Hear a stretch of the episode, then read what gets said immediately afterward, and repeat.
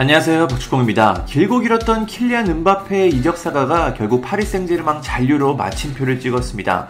어젯밤에 디마르지오, 기옘 발라그, 파브리지오 로마노 기자 등 여러 유력 매체에서 일제히 이 소식을 보도했는데 역시 사실이었습니다. 레알 팬들에게는 참 안타까운 일이지만 이렇게 음바페는 PSG와 3년 더 동행을 이어가게 됐습니다.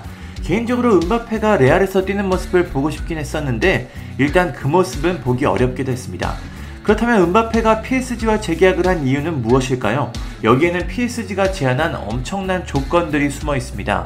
영국 언론 스카이스포츠에 따르면 음바페는 이번 재계약으로 전 세계에서 가장 많은 돈을 버는 축구 선수가 됐습니다. 주급이 거의 100만 파운드, 약 15억 9천만 원이 된다고 합니다. 여기에 계약금으로 1억 파운드, 약 1,590억을 받고 초상권 역시 갖게 됩니다. 득점 수당은 당연하고 발롱도르와 챔피언스리그에서 우승할 경우 추가 보너스까지 지급받게 됩니다. 물론 이런 조건들은 레알에서도 충분히 가능한 조건입니다. 레알 역시 은바페에게 높은 주급을 약속했고 계약금도 PSG와 같은 규모로 지급할 준비를 했습니다. PSG가 은바페에게 제안한 특급 조건은 구단 운영에 대한 권리입니다. 다수 언론에 따르면 은바페는 PSG 구단 의사결정에 직접 참여하게 됩니다. 즉 감독 선임, 선수 영입과 방출 등 다양한 부분에서 은바페는 단순히 선수가 아니라 이를 뛰어넘어 이사회의 한 일원으로서 구단 결정에 참가합니다. 이제 은바페는 단순히 PSG의 핵심 선수가 아니라 PSG 이사회의 일원이 됐습니다. 이제 선수나 감독, 단장들이 은바페의 눈치를 볼 수밖에 없는데 이게 구단에 좋은 영향을 줄지는 잘 모르겠습니다. 프랑스 언론 메디안풋에 따르면 엠마뉴엘 마크롱 대통령도 은바페의 잔류를 희망했다고 합니다. 이 매체는 마크롱 대통령과 카타르가 은바페 잔류에 직접 관여했다고 전했습니다. 이를 두고 스페인 매체들은 은바페 가족들이 과도한 압박에 두려워하고 있다고 전했습니다. 이게 사실인지는 모르겠지만 아무튼 마크롱 대통령을 포함해 윗선에서 은바페의 PSG 잔류에 관심을 갖고 있었던 것은 사실로 보입니다. 두려워한다라는 표현은 스페인 쪽에서 아쉬움에 나온 표현이 아닌가 생각이 됩니다. 협박보다는 약간의 압박 정도로 보는 게 맞는 것 같습니다.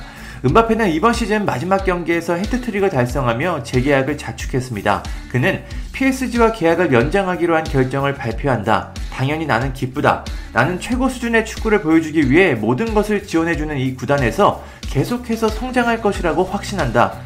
또 내가 태어났고 성장했고 내 이름이 만들어진 프랑스에서 계속해서 뛰게 돼 기쁘다라고 소감을 전했습니다. 이 상황을 지켜본 스페인 라리가 측은 크게 분노하고 있습니다. 아주 긴 성명서를 발표했는데 간단하게 요약하면 이렇습니다. 라리가는 은바페의 PSG 잔류는 유럽 축구 경제의 지속 가능성을 위협한다. 최근 계속해서 큰 손실을 입은 PSG는 이런 계약은 할 수 없는 상태다.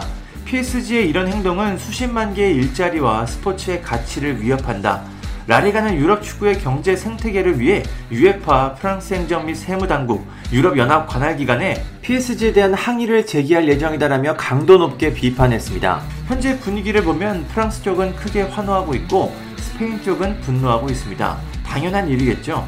리오넬 메시와 크리스티아노 호날두가 떠난 후 슈퍼스타 부재로 어려움을 겪고 있는 라리가는 새로운 슈퍼스타를 원했지만 바로 앞에서 음바페를 놓쳤습니다. 특히 레알은 음바페 영입을 위해 엘링 홀란드도 포기했는데 이런 일이 발생하게 됐습니다.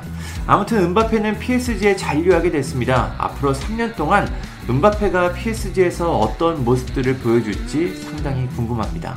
감사합니다. 구독과 좋아요는 저에게 큰 힘이 됩니다. 감사합니다.